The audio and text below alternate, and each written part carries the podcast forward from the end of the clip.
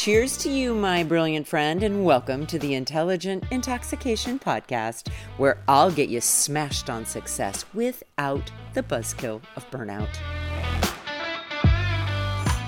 Welcome back, everyone. So, today I'd love to wrap up this couple of days that I have spent really getting curious and studying shadows. And again, your shadows are those parts of yourself, the qualities that you have that you are sometimes not willing to allow, accept, or embrace about yourself. Okay?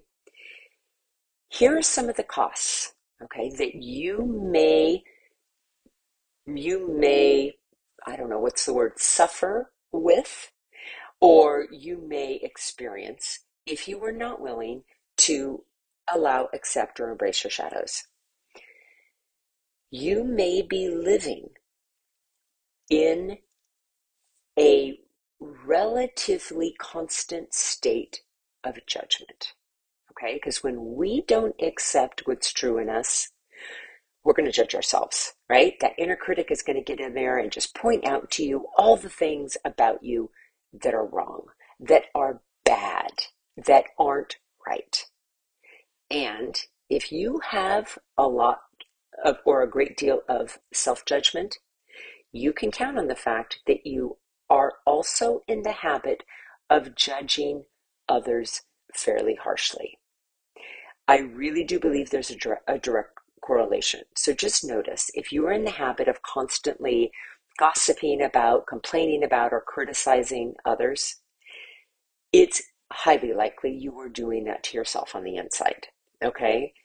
And the bummer about that is it's costing you the ability to develop discernment. Because when we're discerning, it's not that we're saying that everything is okay, it's that we're willing to really question the information that we're giving, or, or that we are giving, or the information that we're being given. We're willing to question how we are thinking.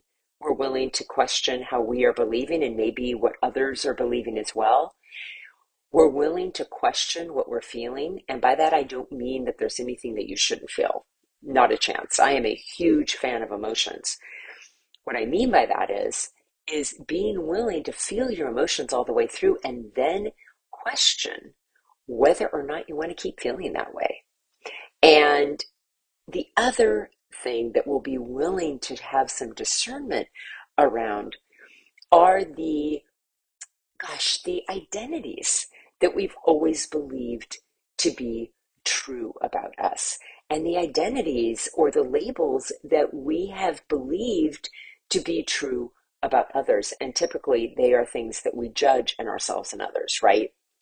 So just know that if you continue to forbid, to resist, to hide, to numb, to refuse, or to judge your shadows, you are costing yourself the experience of that wise discernment where you get to learn and you get to have some self awareness so that you can change what you're doing if it doesn't serve you. Okay? Just notice that, my friends. I'll put some of these questions in the show notes for today. In closure, here, I encourage you and I invite you to get curious about those shadow qualities or parts of you that you think you need to hide from other people and be willing to consider them and be willing to accept and allow and embrace them so that eventually you'll get to reap the gifts that those shadows have in store for you. All right, my friend. Thanks again for listening. Have an amazing rest of your day, and I'll be back tomorrow with more. Hey, my friend, if you're thirsty for more than this daily shot and ready to intoxicate the hell out of your personal or professional life, I'd love to invite you to coach one on one with me. It all starts with a complimentary happy hour call. Head on over to terribradway.com. That's Terri with two R's and an I. Bradway, spelled just the way that it sounds. Once you get there, my friend, click on the Work with Terri button and we'll take it from there.